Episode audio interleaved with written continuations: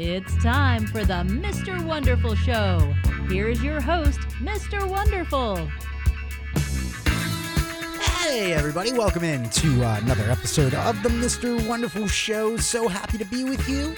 Happy New Year. We are back, and man, I am excited to be here with you to kick off the new year. I want to thank everybody who subscribed to the show on whatever streaming platform you are listening on. I appreciate it because, yes, this show can be found on all streaming platforms, but even more excited because now that the new year is here, I took last week off. Uh, things just end of the year. So, a lot going on in my job job as that time of the year. Anytime we get to the end of the year or really around a holiday in radio, in the entertainment world, it gets crazy. It gets really wild, really hectic. So, focused a lot of my energy in on that. Took a break, had a little relaxing time. Hopefully, you had a relaxing week as well. Hopefully, you had a relaxing holiday. Haven't spoken to you since Christmas. So, hopefully, Santa was good to you, got you all the gifts you wanted. It was a Merry Christmas. Hopefully, the New Year's rang in well. Uh, but this episode today, and really excited to be back, uh, not just because of this episode today, where we're going to have our first ever guest on this show.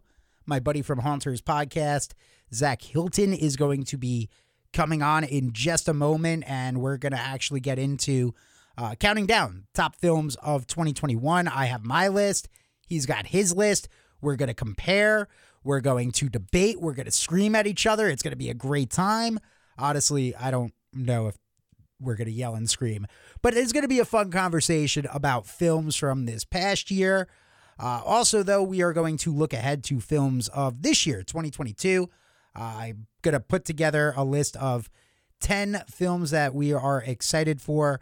Uh, he doesn't realize that yet. I'm going to kind of drop that on him and be like, hey, what 10 films are you excited for this year? But yeah, no, we're going to get into films for this year that we're looking forward to, films from last year that make our list.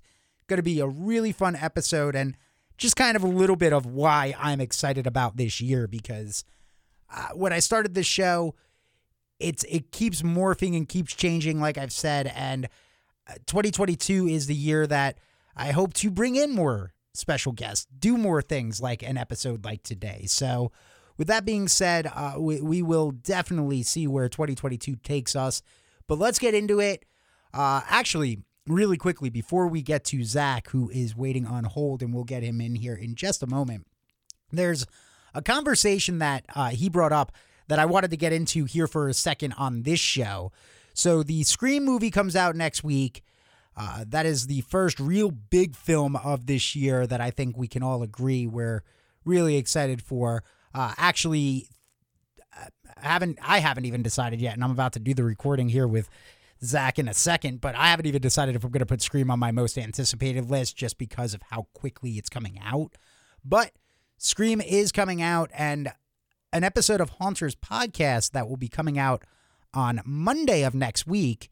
Uh, you can go ahead and subscribe and like that show as well. That's on all streaming platforms. Go back and listen to old episodes of that. Uh, but Haunt season, we get into a little bit of it. But uh, Scream came up on that episode and he asked me a question regarding the owner and the property rights of it. And I wasn't prepared for it at that time. So I did a little bit of a deeper dive into uh, really just not even Miramax, but Dimension Films, which is who produced Scream. And what really has transpired and who owns the Scream rights because we I believe we came to the conclusion that Disney had a part in the franchise. Still, that is actually not the case. So, Scream is a big portion of the Miramax uh, Dimension Films aspect of things, which was launched by, uh, gotta say the name, but by Bob Weinstein, the Weinstein Company, brought Dimension Films to the forefront. Uh, and in 1993, 1999 to 1999, that is when Disney acquired and owned Miramax Films before they eventually sold it off. Uh, in 2000 to 2004, Dimension Films was kind of its own like little thing there for a while. Uh, and then in 2005, they separated off from Miramax, which is where the Weinstein brothers purchased the rights to Dimension Films completely from Disney. So Disney started to kind of look to sell it off in the late 90s, then the early millennium aspect. Finally sold it off. The Weinstein Company took full control in 2005. Uh, and they had control of it, which is when they then uh, released as the Weinstein Company. Uh, they would go on and co produce several titles with MGM uh, after separating from Miramax, which was still a Disney property. But that's when they did like the Amityville Horror, uh, the 2006 Black Christmas. Uh, Dimension still had the rights to the Halloween franchise that they had gotten years prior when they made Halloween 6 and H2O. Uh, that's when they then decided to go ahead and reboot it with Rob Zombie's Halloween films in 2007. They did The Mist, uh, the Grindhouse film, which is really good, the Tarantino Rodriguez double feature. Uh, and that's also when they produced Scream 4 and Dimension partnered up with MTV for the Scream TV series. Now, when they teamed up for the Scream TV series, this is where things start getting a little different and a little chaotic and a little more hectic, and why I was a little like, ooh, I don't know where everything is. Uh, because to kind of break it down for you, uh, in 2015, Dimension Films lost the rights to the Halloween franchise, which is why it's now out there, why it's now Blumhouse, Universal, all that good stuff, um, and why they got their hands on it. But on June 24th uh, of 2019, that is when the Scream TV series that they had Dimension and MTV teamed up for announced that it would be moving the Scream TV series for its third season to VH1. Dimension did not produce that. They were not a part of that.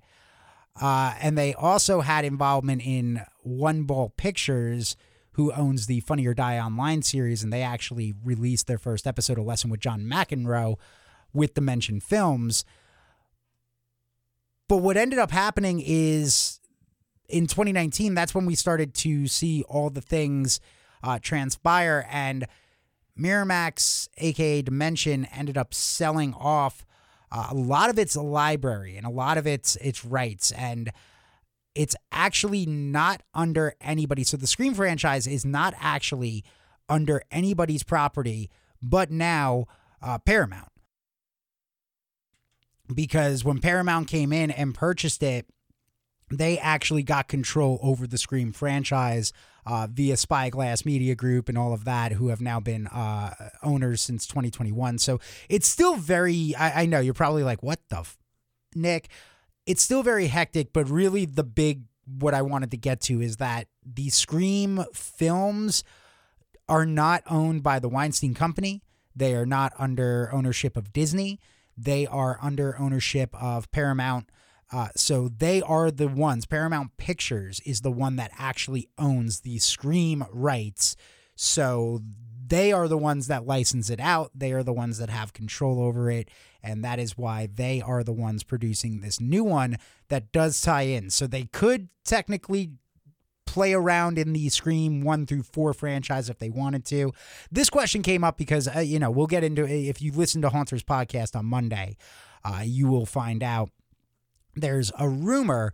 Uh, we get into a little discussion of a rumor of could Scream be an HHN house, and we were trying to figure out who owns it because of what the cost might be. Uh, that's how deep Haunters podcast goes. All right, we actually talk money and financials as far as haunted houses stuff goes. But yeah, the conversation came up there, but I figured it would be good to bring it up here. So, uh, from everything I gathered, the Scream films are not owned by anybody but Paramount. That was part of the deal, part of the package when they got it. They got control of that franchise. So they are the ones that hold the rights. Uh, I do know that Weinstein and his company hold the rights to Kevin Smith's Dogma because there are some things that they do still hold the rights to that they didn't lose complete control of. But the Scream franchise is one of those franchises they have no tie in for. Uh, and Paramount is the one that has it. So Paramount and all of its subsidiaries like Spyglass and all of that, they're the ones that can play in that field and uh, actually can release and do whatever they want to. And part of what helped me find that as well is I saw that they released uh, a special 25th anniversary. Uh, Paramount was the one putting it out there. So, uh, yeah, there you go. The Scream franchise, not in anybody's hands. So, they wouldn't have to pay Disney. They wouldn't have to pay uh, the Weinsteins. It is not owned by any of them.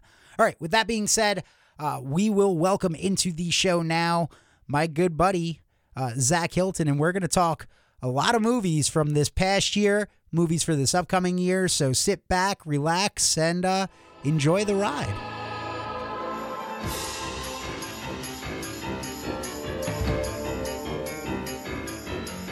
Yeah, I mean that's all I do. Uh, Yeah. But hey, fucking, I'm excited because of, you're a different, wonderful on this show. I am a different wonderful one. Although we'll see, you might pull the old one out of me. Who knows? We'll find out. I mean, fuck it. Why, why not? Like, this is the conversation right here. This is how we get into it, Zak, buddy. We're just recording, we're just going, and it's it's the episode, man. So welcome into the Mr. Wonderful show, Zak. Oh man, thanks for having me, Nick. Wonderful variant. I am a I a variant. We again, like I said, we will see if you pull out the Haunters version of me. Uh, the Mike and Bob show, wonderful. the wonderful the- show. The Exactly. Q. Who knows? Which wonderful do we get? You're gonna find out. Uh, the, it's it really is the variant wonderful show this time. I love it. Oh my god. Okay, so really, I am excited you could be here. Obviously, we do Haunters podcast together. We go a ways back, you and I, Zak. Uh, Mhm. but I figured it would be fun to have you on because long before we did Haunters, uh, back when you were wrestling for a living, Mm. you did Zak's movie show. So I figured who better to have on than my buddy Zak to talk some movies about the past year. I really appreciate this because I do not have that avenue. Like I'm trying to make the speakeasy not movie centric. Like I'm just trying to make it a life podcast. So like it's very nice for uh like you to invite me on your show to talk about something I love. Yeah, yeah, that's. I guess I should say that as well. Uh, I mentioned that you and I do Haunters, but you have been off since Haunters is off season. You've launched your own solo podcast, uh, Zak Speakeasy, Uh, where yeah, you don't get to talk about this, but what do you get to talk about on Zak Speakeasy? It's just a bunch of BS and like we find a drink of choice and sometimes they match, sometimes they vary. And we just talk about the person who I have on their career, their life, and stuff like that. Like I've had you on, obviously. Oh, Yeah, yeah, yeah. And uh, we get into like kind of your early career into radio and a little bit of podcasting. And then we can shift it wherever we want to go the conversation. You know what I mean? It's just a nice, good time if you want to just listen to a couple of people babble about God knows what. and it, it is a fun time. There was a different variant version of me on that episode. it was.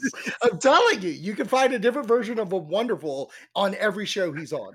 It's really crazy. I'm waiting for the alligator version of me. oh boy, I bet it's adorable. It probably is, but you don't want to get too close. I'll bite your hand off. Little snapper. A little snappy snap. Turns in, I'm gonna turn you into chubs, baby. Uh, this is gonna be so much fun. I'm also I also gotta say, Zak, I'm really happy you are my first guest on this show. That's wild. That's kind of exciting, not gonna lie, because I envy like guys like you and Rob who have solo shows because I always hate doing my speakeasy solo episodes. Like so much so, and this is a hey, little behind the scenes. I have re-recorded three episodes because I've hated how they sounded. Um because I I record them, then I go through some like personal notes, and then I re-record it. So I envy guys like you that can pull off a solo show. I I don't envy me. I don't think I pull it off well. Rob, on the other hand, Oh, he no, does good both, show. you both you both are great. You both you Aw. both have your like your strengths in certain areas, and I just love. Yeah, yeah. Follow that up. What's next, bitch? Say it. oh, the variant's out.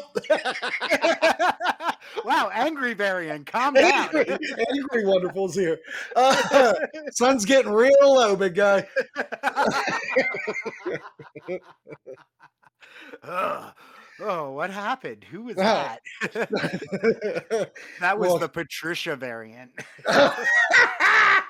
yeah, no, but what I'm saying is, is like Rob, he just uh, flies by the seat of his pants, and like I love that about him. I know when you come into the wonderful show, you got you got your like notes, you have the way that you're going to go, what section, what uh, next uh, topic is, and stuff like that. So it's very like I don't know what the word I'm looking for, but it's very precise. It has it has that little bit of uh I, I believe it was Mark that said it in the review. It had I bring that little bit of radio Yes, yes. background that I have, that little tiny bit of like eh, I can kind of It's uh, like an extension. It's an extension of Yeah. a radio show in a way. It's like perfect. And it's kind of what I try for this show to be, but I am hoping to have more guests on, so hopefully you can come back as well and not just talk movies. Because I mentioned that you used to be an independent wrestler. Mm-hmm. You also are uh, an indie filmmaker as well. I will give you credit for that because you were an, an award winning Ah, independent filmmaker, my friend. ah, how crazy is that? Yeah. I'm Currently writing a new movie. I cannot wait to find out how I die in that movie. yeah, yeah, yeah, yeah. We'll have to figure it out. I'll, I'll let you look at all the roles, and you tell me what you, what you're eyeing for. I mean, just make it, just make it the cool, the coolest one there, man. Just the coolest one. I think that's possible. Actually, fun fun fact: uh, one of the characters is Nick. I, So I can, I can play. Uh, listen, another variant of myself. I was about to say, I don't know if it's a far fetched of you, just so you know. Oh boy, let me guess. Is he Italian? Does he Boy, have a I New gotta- York attitude? oh, God, does he? Is he a New York Mets fan and Jets fan? Oof, miserable piece of garbage. Oh, what a guy! What a guy! Does he also like wine specifically from Williamsburg, Virginia? Boy, you're really nailing this character. down. Wow, God, it's like I it's like I've been doing the backstory on him for years now. Two dimensional my butt. All right, enough with this. I don't want to turn this into an hour long show, although it's going to be because when you and me get in a room together or when we just get on microphones, uh, we have no limits. so No, I gotta no, try and be I gotta try and be more of a host than I ever was on Haunters, which is why you technically became the host. I right. just, I just talk topics, baby. yeah, and I, I, I just, I just bring the, the green color commentary. Oh, God, I love it. All right, so we are here to talk 2021 films in 2022. I know, crazy, but it took me a while to watch some movies. I didn't even finish everything on my list. I don't know about you, Zak. Um, no, I am missing uh, a couple of movies. I'm actually going to caveat that with like there are ones that I know would have made my top 10. I just didn't watch them for certain reasons. So just go into that with it. Yeah, same with me. Like I, the the big ones that I jotted down that I know I'm mad. Tick Tick Boom, Mm-hmm. which I have a feeling uh, I got a little sneak of yours, so I know that's going to come up in conversation. Mm-hmm, Um, The Last Duel. I know I talked about it on this show, the Ridley Scott movie. Yeah. I, I am mad I didn't get to see that. Uh, Licorice Pizza, the one that's in theaters, Power of the Dog. Uh, Yeah. and then and then the real other one that I was really mad about, I didn't get to see the Nicolas Cage movie Pig. I did not see Pig either. Uh, Last Duel, I do want to see. I don't know if it would have made the top 10, but I definitely wanted to see it. I think for me, I have Dune that I didn't go see. Oh yeah, I didn't see that. But now here's the caveat of it. The reason why is because once I heard that it was like half a movie and they still didn't get greenlit the, for the sequel, I didn't want to see it. And then once it came out and or you know it it did good business, they announced it. I was like, okay, I'll watch Dune and Dune 2 together. It's funny you say that because that's how I felt. I really wanted to go see it, and then that initial weekend response with the Zendaya Mhm. freak out, Right. but realizing like I guess I should have. I guess we all should have known it was a part one a part two, but I would have never not known that. Oh, I I mean, Well, I've never know it's a seen the original. That's what I'm saying. So, like, to know after the fact that it's like, oh no, it's only part of the story that's in that original movie. I'm like, oh well, I'm just going to wait then. Thank you. uh, I think it was Kevin Smith, one of his Mhm. shows. He talked about loving like the original and knowing how big it was, and I was like, oh, this is clearly going to be. They're going to it this thing. They're you know Mhm. they're gonna they're gonna stretch this bad boy out because they're thinking money. Uh, Right. you know, like people are gonna shell out for this one, and people did. People turned out. That's why they are doing the sequel now. So, Exactly. uh, yeah, I'll see that probably when it goes back on HBO Max. Uh, I know that's gonna make some people angry. Eh, I mean, here's my thing. I think I'm going to go the same route of waiting, but if they do in theater a like double feature, I'll do it.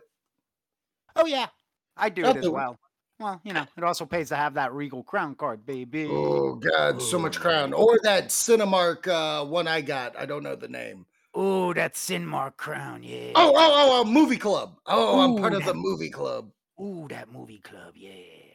Yeah, yeah, yeah. well, they changed they changed the system now. Now where like how I get one movie a month with my 9.99, um they've changed it where if you go to the theater at least I think it was like buy 60 tickets or visit the theater 25 times, you get promoted to platinum and you get two tickets a month. Oh, you're gonna kill that in a week. I got to. I have to now. oh my gosh, I'm so I'm so excited for you to get the platinum status. Yeah, by summer I'm getting platinum. Yeah, and that's gonna be pretty easy because actually later on we're gonna talk about uh 20 anticipated films for 2022, which is why we got to get into this countdown and why and this is going to be the longest episode of the Mr. Wonderful show. This is going to turn into the Dune of Mr. Wonderful shows. We're just going to cut off at number five. Oh man, that'd be great. I'm totally Timothée Chalamet. All right, that's fine. I'm Zendaya. So Oh, that means I got Tom Holland, baby. Oh, that's oh, fine. Oh, yeah, yeah. Except uh spoilers. Hmm? I don't remember who he is. Um, Oh, Lord, reference. oh, sorry to everybody. Boy, what a hasn't seen that. spoiler! Like not even not even the spoiler people were asking about. You just came with that like last ugh. oh boy. Well, if you, I said spoiler. Hopefully you jumped ahead. Sorry, Um, Mark. Yeah. All right. On that note, I guess let's talk about films from 2021 that might include spoilers from this point forward. Sorry. Mhm. um, all right. I guess uh, we're gonna do a top 10 countdown, but I know you had like 23 or 24 films. So, do you want to run Uh, through a lot of your honorable mentions? Okay, so this is how my list worked for the year. I actually have 35 movies that I put crap. Uh, well, here's the thing. I put down 35. These are the movies I like. I, there's plenty of movies I saw that I didn't, i.e., Mortal Kombat. But Hmm. that's not. I'm not saying you don't have to hate it like I do. Whatever. But so I'm just going to put down. Uh, Mortal Kombat honorable- is actually number 10 on my top films. Oh, so sorry. Um, want to talk about world building with an an ending that very much leads into another film. okay, here we go. Just some honorable mentions: The Suicide Squad, Free Guy, Shang Chi, Val, No Time to Die, and yeah, there you go. That's all I'm gonna. th- those are my honorable mentions. Oh, you really the last one you mm, the last one was intended as a as a shot. No, Um, what, no, it's not a shot. It's not a shot. You'll okay. I imagine we're going to talk about it when it comes. We will talk about it when it comes. Uh, I Okay. really only have three honorable mentions because these are three that ended up getting bumped out the more I started completing the 2021 watches. Okay. Uh, the Suicide Squad, Mm-hmm. Psycho Goreman, Mm-hmm. Mm-hmm. uh, and the Fear Street trilogy. Okay. Okay. Fair enough. uh and and that was actually the order so that was that that would have that's 13 12 and 11 technically on my list because that's exactly how they fell out uh and you're gonna kind of start chuckling when we start going through uh my top 10 because man i think it's gonna be an argument right from the start so i'll let you begin here zak. You are the guest. Take it away entering the top 10 films of 2021 according to zak hilton. Okay, so it's kind of a cheat for this number 10 because I'm going to say it and for anybody listening who has seen it, they can pick which one they wanted to be because I loved it. It's the Fear Street series. Now, oh, Good. this is how I feel. It was higher, but like you said, as I kept going, I kept moving it and stuff like that. And I think this is a fair spot because if I take any one of them, it is a top 10 thing. Now, if I could take all three, it deserves a higher spot, but you're also taking away from other movies and such like that. So I'm just going to say the Fear Street series is my number 10. I cannot hate. I told you it got bumped out. The only Mhm. reason it got bumped out is because you reminded me of one movie that I did not see in 2021 that ended up getting put in there. Yep, you know what caused it to get Oh. bumped now. Wow. And I'm okay with that. Yes, yes. I figured you would be, but that's why Mhm. it got pumped out. But yeah, no, I agree. I agree with you that I think that is. I, I don't call it a trilogy. It's one complete movie to me. Exactly. It feels like it's just they broke Parts. it up into yeah three parts. So, but it was fabulous. Uh, but my number ten, I'm curious if this even made your list. Cruella.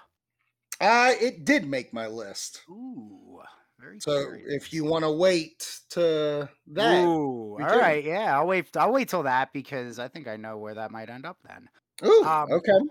all right, you're number nine. My number nine is Halloween Kills. Um, it took. t- Well, do you have it on your list? It is not on my list. Okay, so just for my uh my speaking here, it took two viewings for me to really solidify that I like, oh no, I really do love this movie because it went from like to love. And this is why. How many times have we gotten movies where people crap on it? And then when either the sequel comes out or you give it five years down the line and you come back to it, and people seem to like jump on it like it's one of the best things in the world. I feel that way with Halloween Kills, where I do feel it's complete. I do enjoy it as a movie, and I think once this entire trilogy's out, it's it's going to kind of kick up in notches for people. So it that's why it gets on my list as number nine. I also know, and it's it's okay. We have biases on this show because one of mine is going to be a little bit of a bias this year. Uh, But I Mhm. know you're a big fan of the Halloween franchise to begin with. Yeah, I mean it's my uh, favorite. Yeah, yeah, you're you're a Michael guy. Uh, listen, if they came out with a nightmare film, they Street 2009, 10, whatever the hell year it was, uh, Right. it's going to end up on my list. Like, yeah, Rob, I'd put freaking Dream Child on my top 10 list for that year. Yeah. Um, my number nine, uh, one that I'm so happy I watched before the end of the year. Barb and Star go to Vista Del Mar. Mm, what a good dang on movie. From beginning to end, one of the funniest films I saw this year. Uh, Jamie Doran, or Dorn, or, yeah, Doran, uh, singing and dancing. Mm. Morgan Freeman Crab. like, this movie had everything. It was a well pieced together, like it would be an SNL skit turned into a movie, but one of the better SNL skits turned into a movie. Like it's not one note. It keeps right. it keeps changing and finding ways to adapt throughout and remaining so funny along the way. Like, You're- loved, loved it. You're absolutely right. Like it is like this generations of like Wayne's World kind of Yeah. look. Um I I do have it on my top list. Uh I kind of it's so funny because everybody talks about how much they loved it and I watched it early on. Like I saw it before everybody else and I remember that like initial trailer not telling you what this movie was about Oh and then you God. finally watch it and it's like that's a damn good movie and you're right uh the guy from 50 shades of gray that scene where he sings i lost my mind i listened to that song for like a month straight um I've been listening movie to it since. great great movie you're absolutely right deserves Yeah. it Uh, I can't wait to see, to hear officially where it falls on your list. uh, well, officially, it, I, I gave my like 15 and before, and it actually fell at 16. Oh, gotcha. Overall Yeah, yeah. list. Uh, yeah, overall list, it was on number 16. All right. What is sitting at number eight for you? Uh, number eight is Clerk. Oh shit! Guess what? What? My number eight is Clerk. Perfect. Perfect. so it's really funny because when Kevin Smith talks about this movie on his podcast about someone doing a documentary about him, I was like, okay, this should be a cute little watch. I can't wait to see it. And he took it on tour and stuff with the director. I was like, man, he really is loving this movie. Um, and then when it finally became available on demand, I, I rented it immediately the first weekend it was out. And it captured me so much. I I've always been a Kevin Smith fan, but this movie shows you how much people loved him in his world, how much, I mean, honestly, how much he loves himself, which is a good thing. but then like it really is a great documentary. I watched Val, which was in my top 15, and this trumped it. I thought Val was going to be my favorite documentary of the year, but thank God for this movie because it is a fun watch and kind of fits into the tone of where like Kevin makes his movies. Yeah. It's it's it's a really well placed documentary. I feel like I could add it to my to any view askew.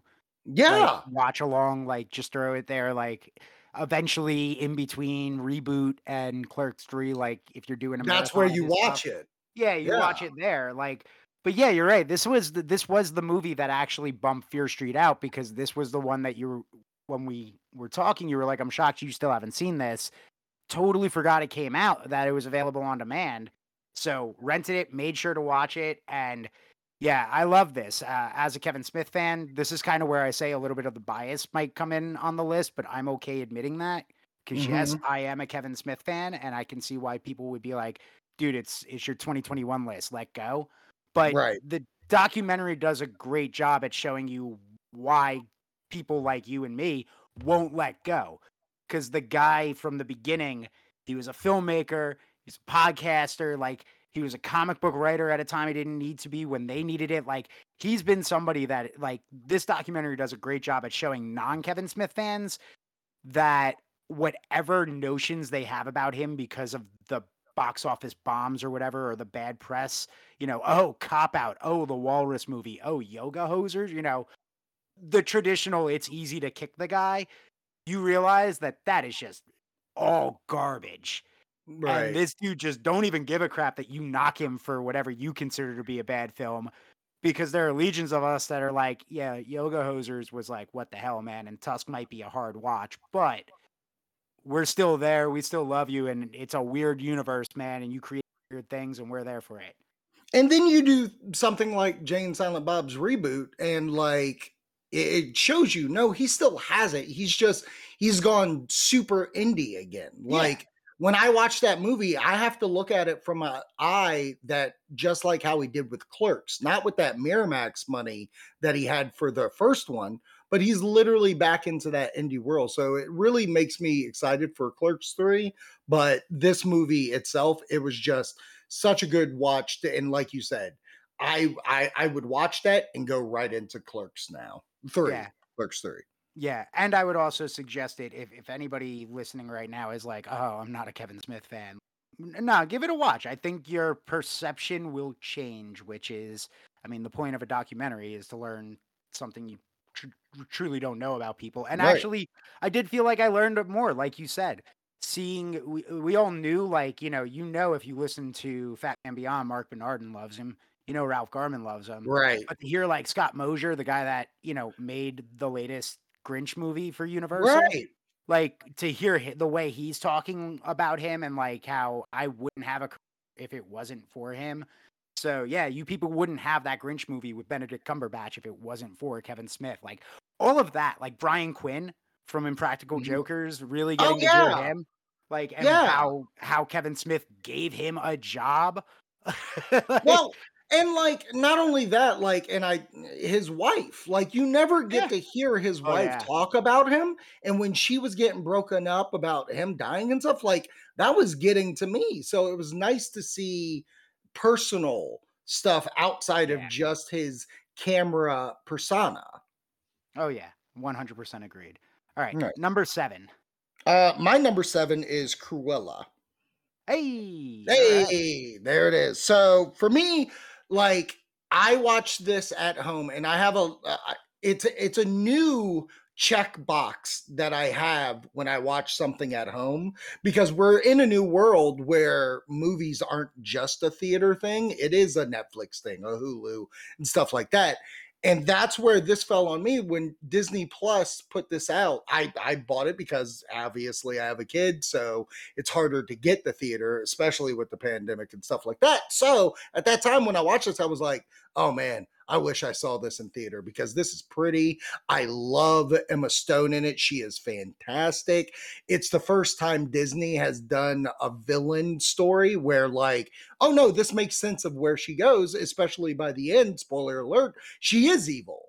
And I dig the entire go of it. I love Emma Thompson in it. It's just top notch directing. Great movie. Any movie that has a deep cut doors needle drop when it's introducing Emma Thompson is going to be in my top 10. Nice. huge doors fan.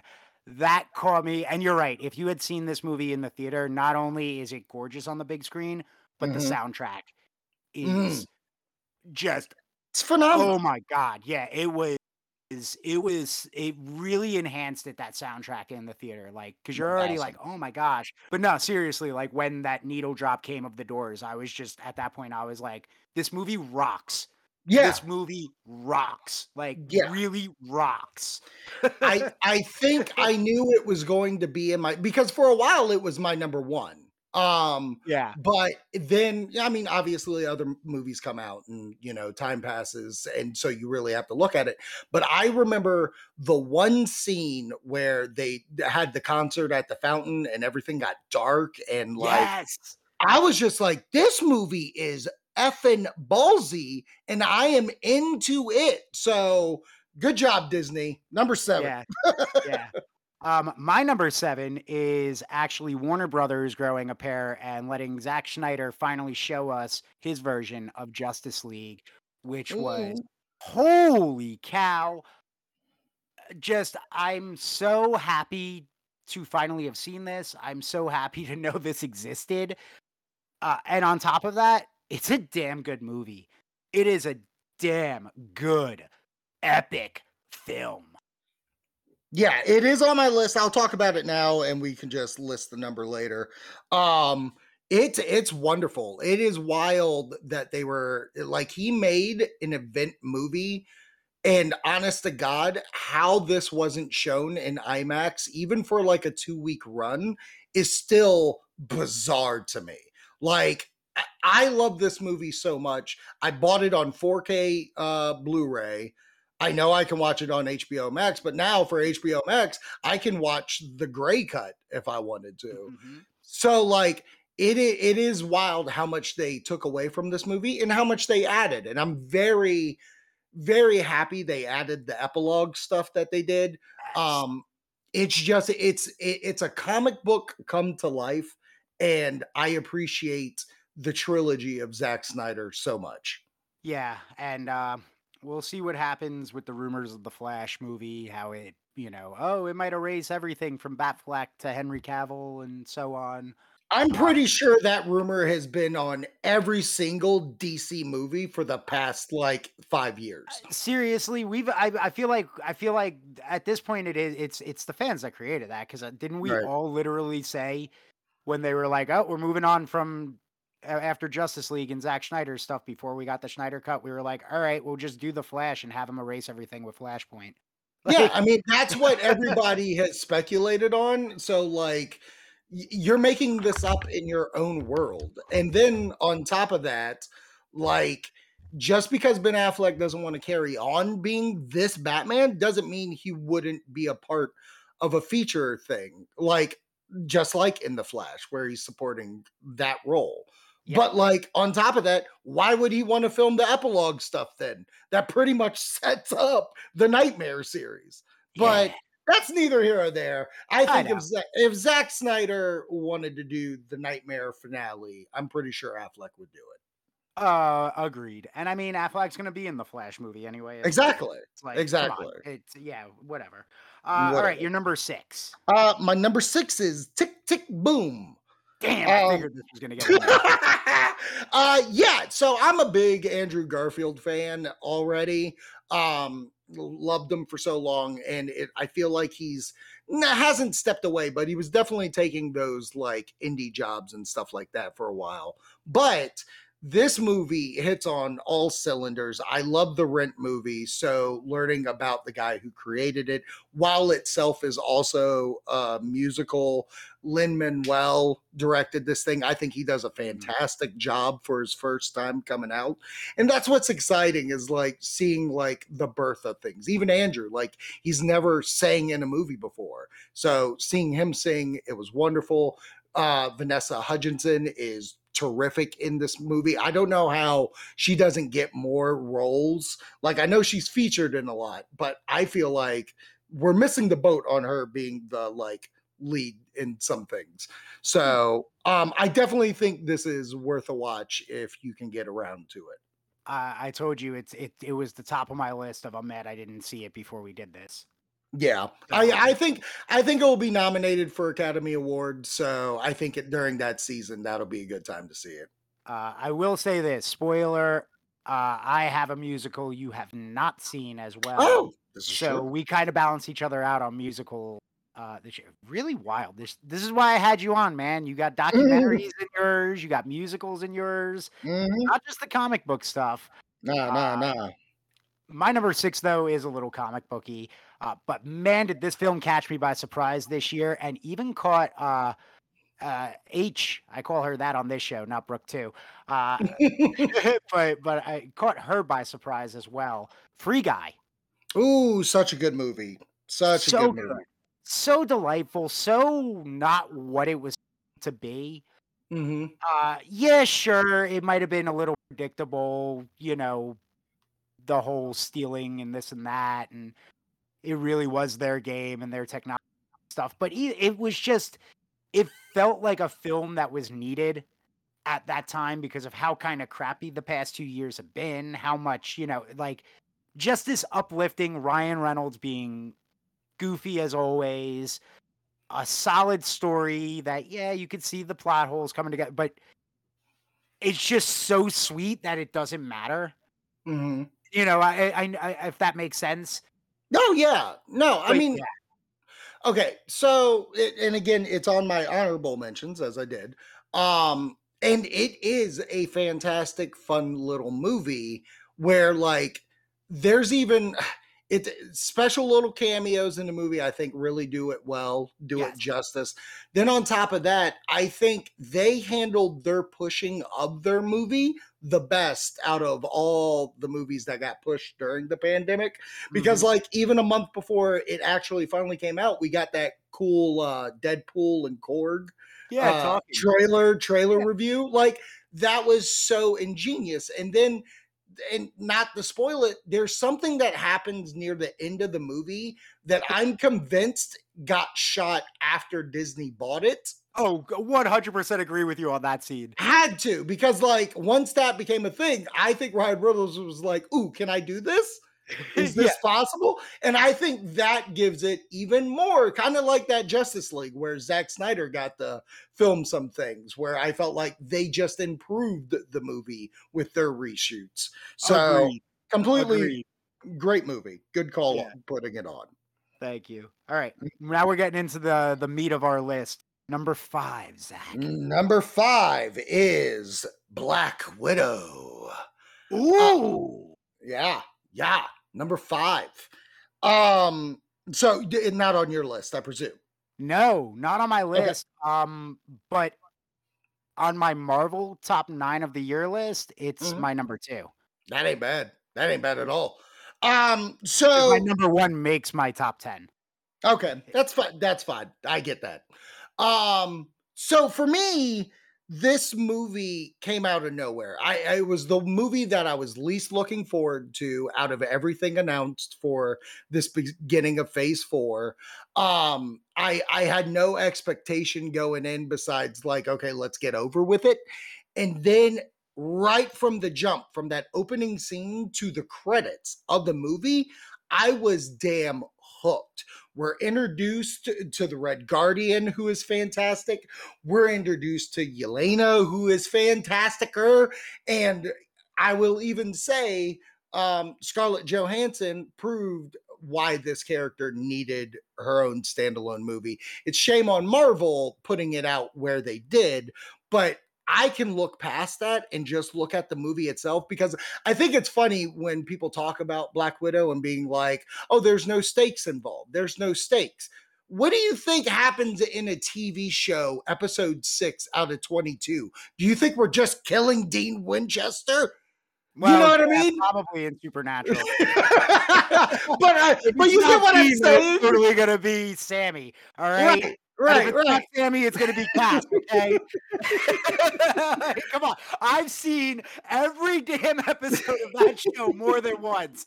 Somebody's dying in a random episode for no reason.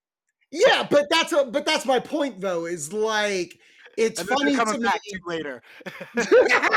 it's just funny to me that people were harping more so on the stakes and not the movie itself. And as a movie, as a spy thriller, like, and I love spy thrillers. Um, this movie just hung more so, so much so. I watched this movie three times within a week. I saw it two times in theater, uh, back to back, and then I showed Brooke when she came back home uh, on Disney Plus. And even her, she was like, you know what? It is good. F me. Yeah, it's it's honestly it it got bumped because as we're going through this list, I don't think you can really argue with anything. Mm, No. You're probably gonna argue with me on number five in a second. Ooh, fun. Um, yeah, but like, and even my honorable mentions, you know, it, it was it was a damn good year for films. I know a lot of people were like, "Oh, kind of a down year." I think it was a good year, but Black Widow really was a great spy film. And yeah, Pete, you're you nailed it though. People were ripping the stakes because even I was like, well, "We know the story, and it's kind of a little late on doing this." Like it felt, it just felt late. But I Mhm. still went into that movie opening night and you're right, dude. That might be one of the best opening sequences before the credits of a Marvel film. yeah. It's just you have no idea what's going on. And you're just in the middle of a spy thriller, and then it just Mhm. it goes. Yeah. Like it goes. It just goes from the beginning. It just goes until the end. It is a damn good film.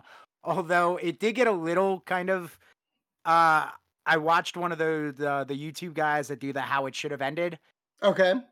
And they kind of tore that apart a little bit. hmm with the ending sequence with Yelena until it explodes.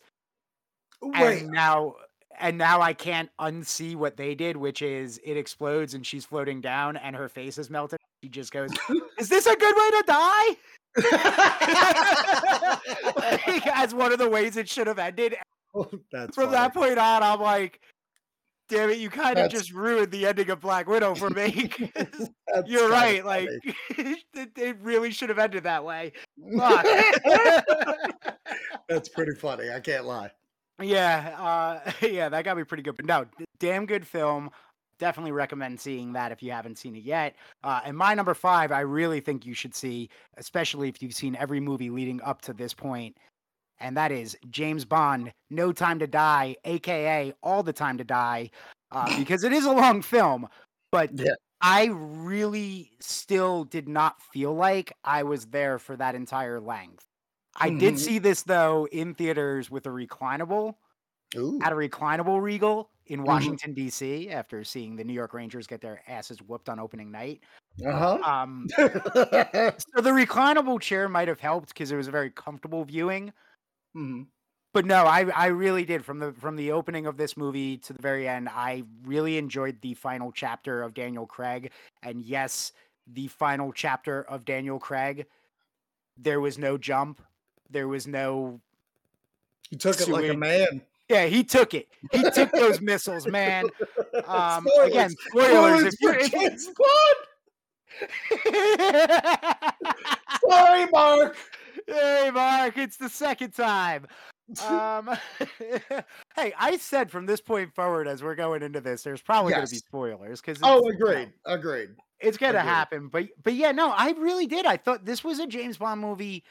I liked all the Daniel Craig ones. I'm pretty certain that if we go back over the last 20 years of Daniel Craig playing James Bond five times that I've put his Bond films in my top 10 every year, and they might all be top five. You put Quantum of Solace in your top 10? sh- I mean, I mean, all of them, but no, Quantum of Solace. That was a bad movie going experience because I remember Mm. seeing, I remember that year. Oh my gosh, I saw the Land of the Lost movie, and Yep. then Quantum of Solace was the next movie I oh. saw in theaters. So I was like, this is a bad stretch of summer blockbusters. then his, fi- his final act was a noose on a goddamn. it was oh yeah man that was a bad summer i remember that that was that was that was the back to back but i had a mexico cancun trip in the middle of that which makes it Oh, nice wow. Oh, but that that's why i remember that Well, Uh, that's what and then i saw men in black yeah and then i saw men in black and men in black 3 was really good Maybe That's the same year. What is that? 2008, 9? uh 2009 2009? Something like that. men Yeah. in black 3 let's Yeah, figure that's that gotta be- out That's got to Oh, be no. 2010. oh wait no i got it that's a different trip men in black 3 was a different trip Men Uh, in Black okay. Three was the after Vegas because I was really tired Oh. after that, and my friends convinced me to go last. Gotcha. But I was I was pissy because we had done that with Quantum of Solace, and I was tired, and I was Mm. like, man, this was a really bad movie, and you dragged me to a bad film Got you. Got you. I was 50-50 on Men in Black Three. Yeah, I was. I want to give it another go because you always like hype it up. I really loved it. I really loved it. It could be the fact that Men in Black Two is really bad. Yeah, But- but if if they did a good job, I'd like to see. I there's uh, like I said, just don't think about the spoilers for Men in Black Three now because I didn't warn you we were going all the way back to 2012. um if you can get past like the time and the the year doesn't make sense for Mhm. men in black one like if you can just kind of get back the the jay wasn't that old this doesn't make sense he wasn't born yet Okay. comment made in the first film it's not a bad Oh. movie like it has it has a great message to it it really is got a lot of heart and is fun along the way and come Okay. on dude, when you get Brolin doing tommy lee jones Yeah. Yeah, well that's what uh, what was I doing? Oh, I know what I was doing. I was watching the uh Spider-Mans for rewatch, like the original Mm. Spider-Mans. And the Men in Black 3 trailer was like at the beginning of whatever Blu-ray. And um dancing tom holland oh, it was uh, it was Amazing Spider-Man. I'm sorry. Mm, It was Amazing Spider-Man that I was watching if it's 2012ish 2014. yeah Um so yeah, when Josh Awesome. Brolin came up doing his uh doing his Tommy Lee Jones, I was like, God damn, I wanted to love this movie. I might need to go watch it. So yeah um just so I can hit on some No Time to Die, it was it was my number 11. It just shows you how many other movies I did thoroughly enjoy. I think I think No Time to Die is a huge step forward over Spectre because I'm not a fan of Spectre. I think Spectre was literally done because they they were like we got to run on this Skyfall money and we have to make kind of the same movie except it falls flat because I think the director of um Skyfall had no interest of doing it. So they I Well, think a lot they, of people didn't have interest in doing it. yeah, yeah, yeah, yeah. Even even Daniel Craig. Yeah. So like I think the fact that they were like, look, we're going to end this on a good note, and I think they did. I think there are some things that I don't quite like, like the main bad guy. Like I'm not knocking, I'm not knocking Rami Malek, but I will say for just if I'm going to just give a note, why? Why are you doing this? Other than that, I think the movie is pretty like solid. And like you said, the, the fact that they end him kicks it up another notch because now, even if you're not a whole series James Bond fan, you have a collection of James Bond movies that you could just watch and that's it. And I think that's the best way anybody has ever done a like reboot and just completed it. And and that's and that's another reason it, it it gets so high on my list is because they had the balls to go yeah daniel craig's bond Right. moving on Right. you're gonna keep getting bond we even told you at the very end of the credits bond will return Yeah. And You'll guess get- what? You can have the same M. You can do it. Like they they kind of also establish in this film it's just a number. Like they really Yeah. hammer it home that it's just a number. But I, I- believe that they're hammering it home so that the traditionalist fan Right. can try and grasp. Like you and me are and like an average movie it's just a number. Okay, we see what you're doing. But right. like the true traditionalist that is like ha- the ones that are really pissed about this film didn't Mhm. get that like we're hammering this home to you because just a number. right. Anybody can wear it. Yeah. Oh yeah. No, I I love that she got it, and I'm not going to lie to you. I wish they did have the balls back in Skyfall to be like, oh no, James Bond, the name. Like all these different agents are just named James Bond. Yeah. I I wish they had the balls to go that route with it. I, I don't think anybody was ready for it then because clearly they weren't ready for it now. well original well no but the difference is that the difference is is that like originally sean connery was offered that role of the butler at um Ah. the manor and he turned it down so they just did that but there was talk of like Connery was a Bond, like he was going to be a Bond and he trained the next Bond and so on and so forth. But that being said, that was the only way they were going to connect all of them. Yeah, that's But true. I, I can see why they did it, and Skyfall's still like fucking top notch movie. Oh, Sorry man. about the cuss, but um, That's fine. no, I'm it's, just- it's the variant, Zak. but but I just think No Time to Die is a chef's kiss to Daniel Craig because if anything about that movie, Daniel Craig's hot as fire, and I love the one scene with the girl from Knives Out. Oh yeah, yeah, yeah, yeah. Like that yeah, entire that scene, is so good. Holy cow, that scene rocks. Uh, Ben Affleck's ex, Anna De uh, Armes, Armes or whatever. I, I Yes. with the name. Yeah, Uh, yeah, yeah, no yeah, problem. yeah, yeah, yeah, yeah. Uh, Uh, all right. What is your number four, brother? Uh, we talked. Uh, thank God we went so long in that conversation, so we don't have to say anything more about this. But my Uh, number four is Justice League. Perfect. All right. My number boom. four is In the Heights. Oh, Uh, nice. Yes, a movie that I just recently messaged you about, finished it right before the new year. Uh, this one written by Lin Manuel. Uh, so here's here's another one of his musicals making a, a list. Oh wow, yeah.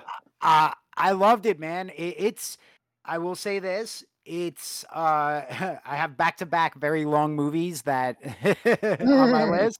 In Mhm. the Heights is a little over two and a half hours, and at times you can feel it, but I think it does service the story in the long run because it is, and maybe it hits a soft spot for me too, coming from New York and Long Island, but it very much is just all about all these lives in a Puerto Rican neighborhood uh, in, in the city and and their struggles and and different people struggling with different things. One girl with her identity of who she should be because she's the smart one that got out. Should she stay at college in California or come back? Uh, one of the kids who's a dreamer and realizes no future because of you know they're they're gonna cut the dream. Like there's a lot of going on. Uh, the bodega clerk he wants more in life. Will he get more in life? Will he find happiness? You know the love story that's going on. Uh, it's got Corey Hawkins in it, Jack Bauer 2.0. So Dr. Dre, for those of you who saw Straight Outta Compton, like it's Mm. it's a it's and it's got a lot of the cast from um Hamilton as well. So it's a good film. It is colorful. It is. I regret not seeing this in theaters. I it, it does justice at home, but I realize like there are shots that I was like, oh my gosh, this this lighting, this setting on the big screen would with the musical number would just be enhanced right now over my stupid 56 inch. it's so small. I need a projector. Yeah, you do. I'm telling you, it's do. the wave of the future, baby. I really do. That's that's that's going to be an investment. But yeah, in the heights, man. I again, it is slow, but when it starts to pick up, like that sequence where it starts to pick up, I was bawling. I was crying so hard, and right there is when the movie like, because everything is put into place. All the the very slow knitting of the characters. So something happens that's so huge that I was just like, oh my god, I know. And then it all snowballs, and I was like, holy shit! it Right. took us an hour and a half to get here, and this last hour flying. I looked at the clock; it was like an hour and a half. Three. oh, now it feels like ten. oh my god. Yeah, it became the Incredible Hulk, man. so yeah, I do recommend this film though. It is it is I love this musical. Yeah, originally I I mean I put it on, I watched the first five, seven minutes, I was like, man, this is gonna be fun time. And my kid was just going bananas. And I was like, I'm turning this off because I want to pay attention. Like it's Yeah. one of those movies. And I knew it was going to be one of those. So I think when it's back on HBO Max, if it's not already, It I'm is. gonna- That's where we okay. watched it on uh like uh for around New Year's. Um, gotcha. Gotcha. Uh, I, I'll say it, it is it is something you have to pay attention to. I meant I meant to say this. It was written. It's a play, so it's Yeah. written for the stage. That's why it takes so long to get into the setup Mm. of okay, now everything is coming together and starting to make sense. gotcha. Yeah, I think I'm gonna give it a shot next week. All right, I I, I can't wait to hear your review and you tell me. What the hell did you watch? Put Fear Street back on, you son of a bee! All right, No, man. kidding. we are into the top three, an Oh, yeah. hour and fifteen into the show. um, okay, so my number three, I don't consider this a cheat. Um, and let me explain why. Okay. Uh, my number three is Bo Burnham's Inside. Uh, it's a Netflix special, as they're calling it, but I think it's a movie. It's 90 minutes long, which obviously is a runtime for any movie. Um, during this, it's not a normal comedy special because there is no audience. He's just in his house. So it's like a year span of seeing how he's changed from beginning of pandemic to the end of the pandemic. Well, not the end, but the end of the movie to where the, the first pandemic end was. of the pandemic. Yeah, part one. um, I'm always a sequel guy, but I don't know how I feel about it this time. This is this is the COVID nineteen version. All right, he hasn't even gotten. yeah, exactly. this is the prequel. Um, so as a one man kind of show in a movie to see him evolve or devolve, however you look at it, with the music in it, I was never more entranced by something. Like I still listen to the soundtrack of it. I've watched the spe- special movie, whatever, like twice already, and I just got it on vinyl, the soundtrack. So like Wow. this thing hit me more than a lot of other stuff. So, um, other than my top two. So, yeah, this just had more of that like personal connection with me at the time. Understandable. I I actually forgot that came out this year as well. Uh, until I was browsing Netflix last night. Mm-hmm. Realized I never watched it and never put it on my list. So uh, Give it a go, will- man. Yeah, I, I know the Jeff Bezos song comes from that, the popular one on TikTok. Yep, Uh, yep, so- yep. Uh, and I will say this as well: it, it did get a theatrical release. It did. You're absolutely right. Netflix did put it out for like a weekend or something. Mm-hmm. Yep. So, So uh, I, I know somebody that went to go see it. oh wow. uh, I- You know what? I didn't find out about it until after the fact and was so mad because I would have. Yeah, the same. She was like, "Oh, we went to go see," and I, I didn't even know it was going to be playing, and it was playing at the Alamo Drafthouse. Yeah, that's it. That's uh Yeah. where all the deals were. But like, yeah, like Bo Burnham, like he directed that movie Eighth Grade. I don't know if you've ever heard of that.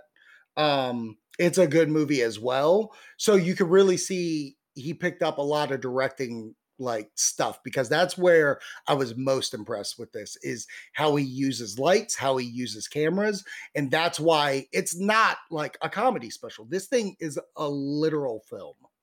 All right. Well, I definitely will have to give that a watch for sure. Good. Uh, my number three. Here's where we start getting into what I consider. uh, It's not even fan service because I think my top three are legitimately three really good films this past year. But Mhm. number three, I'm opening up the portals, baby.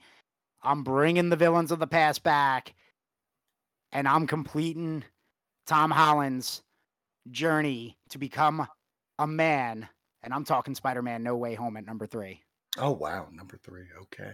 Yeah. Um, let's talk about it, baby. Let's let's talk about it because I'm sure this is higher on your list. You know what? We'll just we won't even bear, bury the lead. It's my number one. It's funny. It was my number one, but when I tell you what my number one is, hmm you're not gonna be mad. No, I okay. We'll probably have a good conversation about that at the time. So Yes. Yeah, talk talk about it, and then I'll give thoughts on Spidey.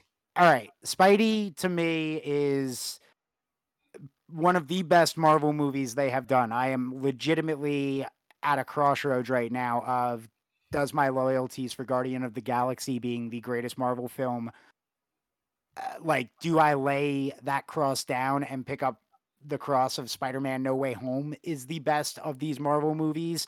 Like I am at that fight right now because this was a comic book epic. We talked Justice League being a massive film and a massive comic book film. This was a massive comic book film. This was a great conclusion to a trilogy that I think a lot of us didn't realize.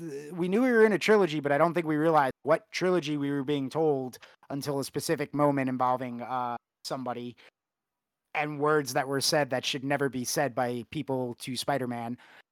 Mm-hmm. And you know, like and the fan service of this film that was done in such a way that really enhanced the character didn't just feel like a hey hey we're using magic see waving the hand things you liked like it works. It tells the story and it helps enhance tom holland's version of spider-man. And that entire third act from the moment that third act begins to the moment that third act ends is a masterclass of of spider-man storytelling hmm Spider-Man and Peter Parker, and uh, just beautifully shot, beautifully told. Uh, I really can't say enough about this movie, man. It's a great film. So for me, it is the quintessential Spider-Man movie, and on top of that, it's Tom Holland's Spider-Man movie. Like without getting deep into it, like like you said, with the waving of the hand and like you know nostalgia and stuff like that. Going into this movie, I wasn't sure what I was getting, and what we got blew my mind, especially by the end of it. What we're given.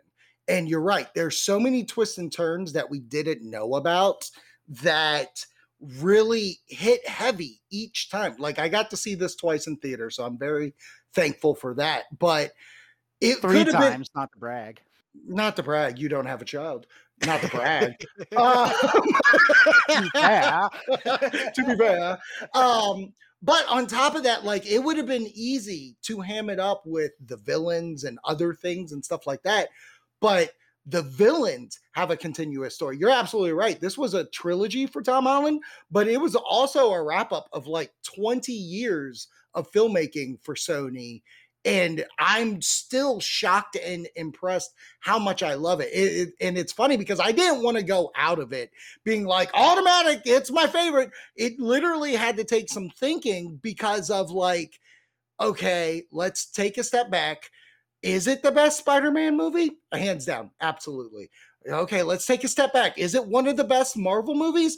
Absolutely. Like, no other single Marvel solo movie is more epic than this. Like, and I've said this this movie did what Civil War couldn't because Civil War doesn't tell you a Captain America story. It tells you an Avengers Point two five yes. Uh, story, which isn't unfair with that. But when people are like, oh, Captain America is my favorite trilogy of the Marvel series, I'm like, no. Where this is a Tom Holland growing experience and where he's going from here. And it's so odd that now we get a whole new trilogy going forward.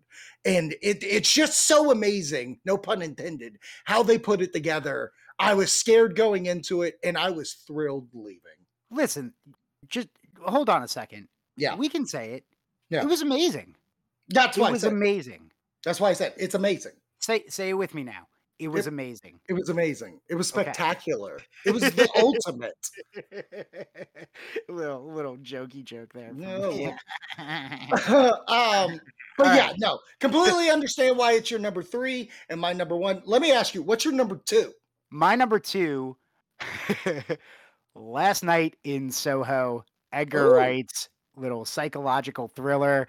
That was I got to give uh I, I'm gonna give Brooke two credit. She actually figured things out. Uh, one of the uh, the main twist Okay, before I did. She she caught on really really, and she figured it out. And she that's really Oh. funny because like Rob, review Rob said he picked up on a lot of things. So I'm just going to put this out here. This is the first time that I've seen a movie where people are like, "This is the best movie in the world," and I figured it out. well no okay. So here's here's why. it's really it's really wild. Here's the thing. It's the way that it's crafted. The Okay. story is so on the edge of are things really happening? Is it a mental breakdown? Like there is so much going on and the trickery of the camera at times it does get creepy. It is not I, I think this film was unfairly categorized Yeah, like with the Halloween sell of go see the guy who did Shaun of the Dead make a more serious, scary movie right. because it was it wasn't scary in like the jump scare. Yeah, you saw in the trailers like ghost hands, but I can tell you for certainty, Yeah. none of that was the scary stuff of this film.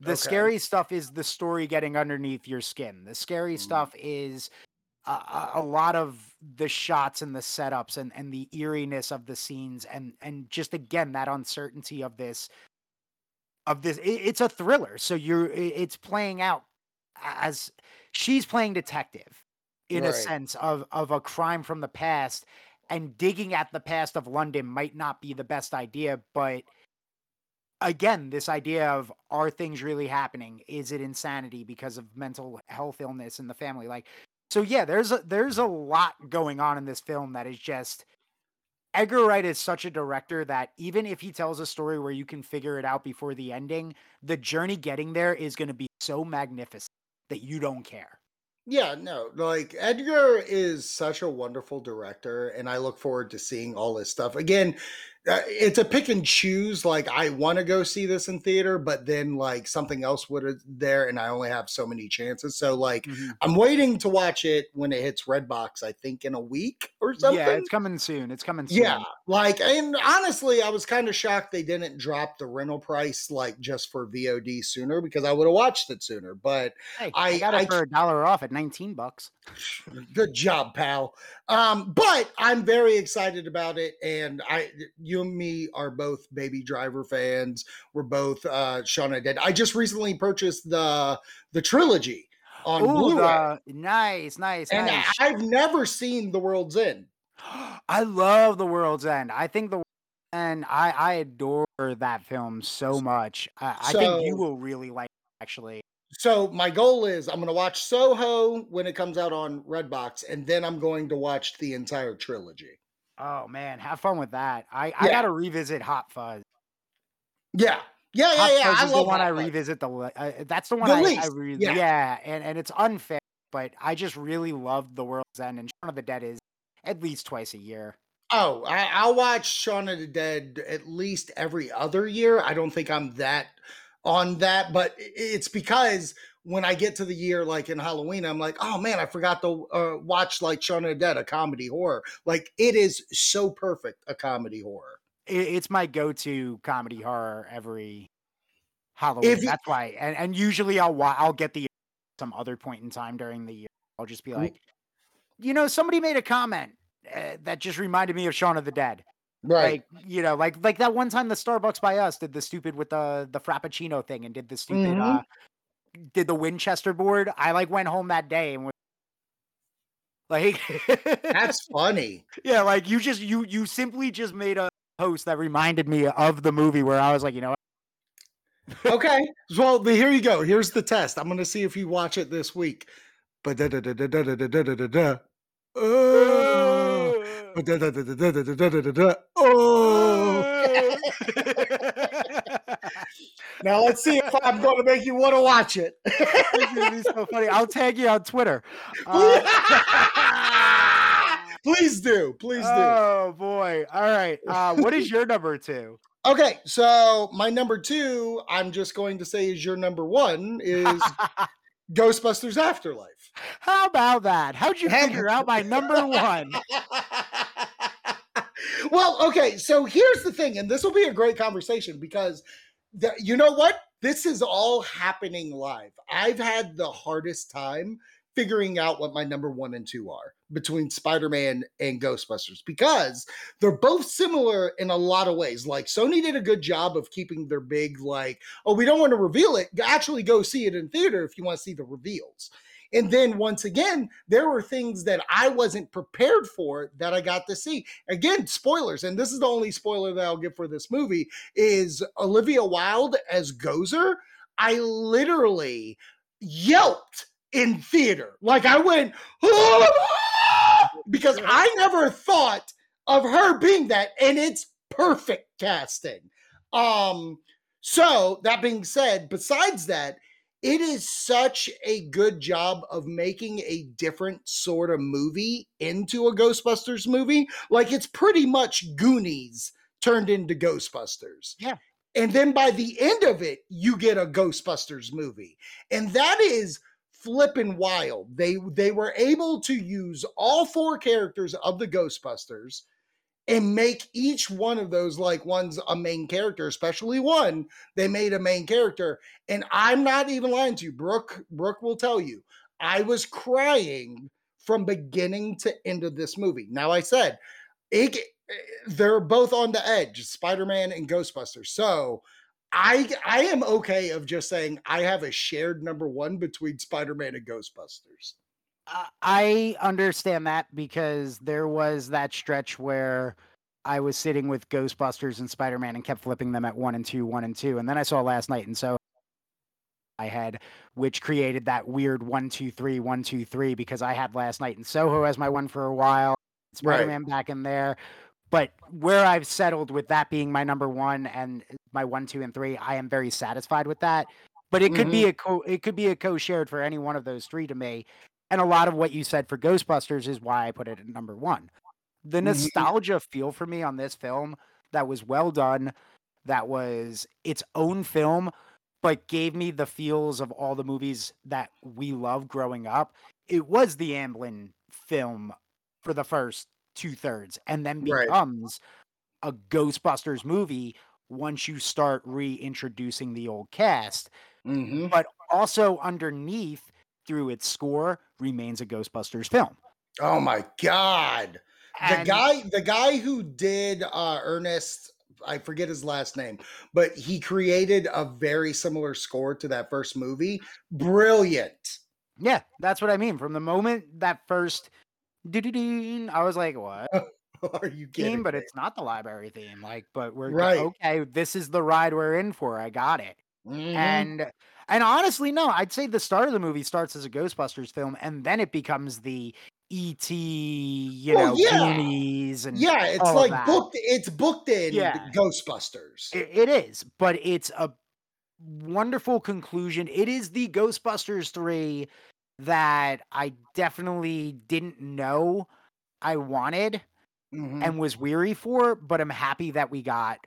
Think it real I really do think it was in my opinion it was my be- my favorite movie of this year. That's why I put this list together so you can at me, I don't care, but yeah, and and you're right. The ending I don't care if they brought Gozer back again. I thought it made sense the way that they did it.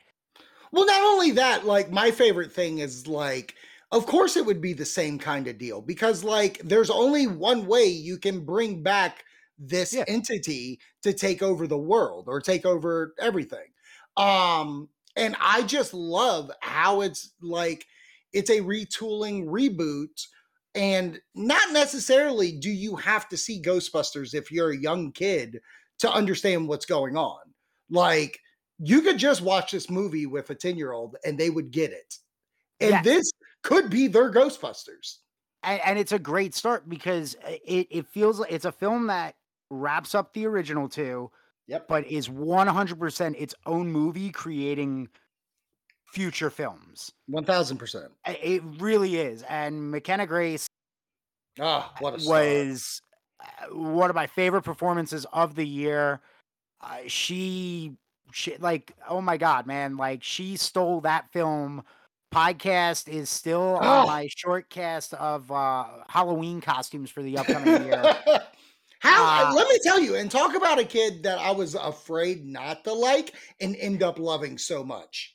Once they introduced him as podcast, that was the first moment of the movie. I went, "Oh no!" no, no, exactly. no. Like, I got really Exactly. hesitant there. The first back moment of the movie that's that got me worried, but they nailed it. They they they they rounded him out to where I went, oh, he's just Ray. Yeah, he's Ray. He's Kid Ray, and I love it. yeah, I was Um, totally okay with that. But yeah, I did have that moment where I remember I remember Brooke too chuckled. It was like huh, podcast, and I was like, no, no, no, no, no, no, no. They're talking about you. yeah, like, yeah. no, no, no, no, no, no, no, no, no.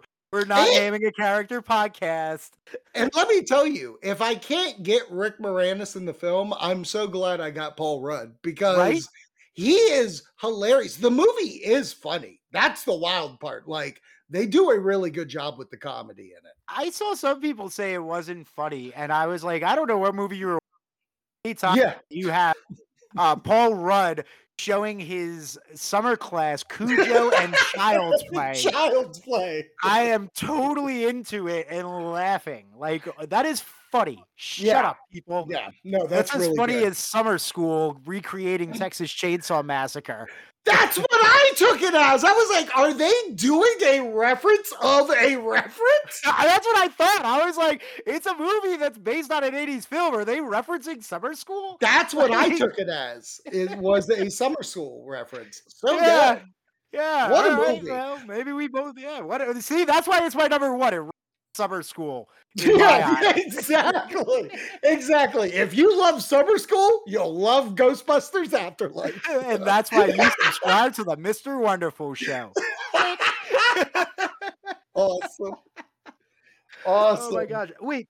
So did I get your number three or did we gloss over your number three? No, we no, we Oh, glossed that's right. Yeah, over my number two, Your number two, that's right.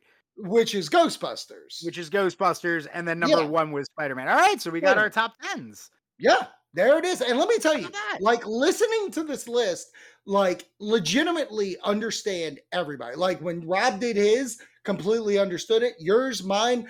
This was a great year for movies, and shame on this pandemic because I'm telling you right now, if things were like, if these movies came out in 2018, this box office would have been ridiculous. Yeah. Uh, Spider Man wouldn't have been the only billion dollar film. Oh no, I I I don't even look at Ghostbusters making a billion, but I definitely could see it making like six to eight hundred million. It, it would have made, it would, yeah, it would have made die money that No Time to Die made, but No Time to Oh, Die would have broke a billion dollars for sure. Oh, for sure. I think I think uh Shang Chi. I think Black Widow. Black Widow. I look at uh No Time to Die. I think even Jungle Cruise or movie like uh Free Guy, F nine. I mean, all these movies would have made bank. Oh, F9. Yeah, that would have made bank, even though. I don't want it to make bank. I purposely put Red Notice one spot above it just to shut up Vin Diesel. Oh my God. I, yeah. and, my, and how about this? And the spoiler alert. So these are all movies that I like. So my last one's 35. My 35th is Venom 2. But here's the wild part. I own it on Blu-ray. Well, you own Venom 1, so you gotta own Venom Gotta 2. complete That's the collection. You gotta complete the collection. That's where they get you with these sequels and these and the buying of this stuff. That's, you know. Oh That's why you wait for a box set to complete your Ghostbusters 1, 2, and 3 trilogy. and then you get a, a little piece of paper for, for the one that has nothing to do with the trilogy, but it's a standalone film. Woo! He raised his voice and Sony said okay. I mean, okay, sure, I- but I don't want to fight that battle. yeah, I don't listen. I, you and me are both very big defenders of that Ghostbusters film. Oh, for sure. I, it has no right to be in that Ghostbusters trilogy. I, I'll put set. I'll put it this way: if this is the case, then they should have also included the complete series of the real Ghostbusters. And if we're going that route, then we need to put in the Ghostbusters, real Ghostbusters Extreme, and we need the Ghostbusters Universal show included as well. and we need to put in the 2009 remastered version of Ghostbusters the video game. Perfect. We figured it out. All the versions of Ghostbusters need to be in what is the original trilogy's box set. I need the complete trilogy with all these things. Yeah, yeah. Oh man. See, this is variant. This is classy variant one. Oh, I love it. oh man. All right.